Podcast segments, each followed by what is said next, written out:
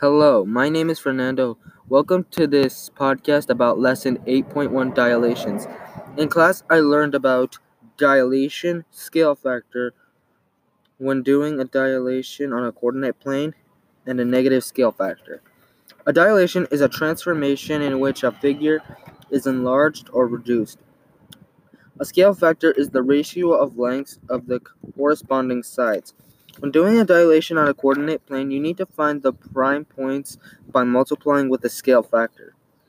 A negative scale factor is the number you use to you use to multiply the points, but the but the number is you multiply with is negative.